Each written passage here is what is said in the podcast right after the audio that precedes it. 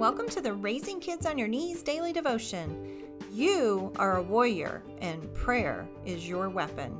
I'm here to help you step up your spiritual parenting by sharing the word and asking the hard questions. So join me, Tina Smith, for only a couple minutes of your time to raise the bar in your spiritual parenting.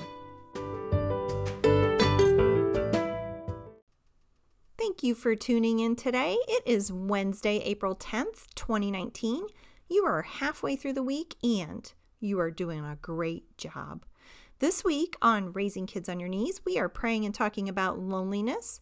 Today's verse comes out of Psalm chapter 100 and it's verse 4. And it says, Enter his gates with thanksgiving and his courts with praise. Give thanks to him and praise his name. God is omnipresent. That means he is everywhere, and there is nothing better than worship to usher in a greater awareness of His presence. So turn up the praise and worship music today and fellowship in the presence of God that already exists. As you become more and more aware of His presence around you, loneliness will have no other choice than to flee.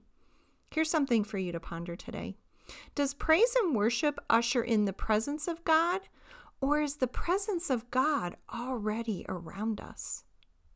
Let's pray. Heavenly Father, forgive me for those times when I forget that you are always present.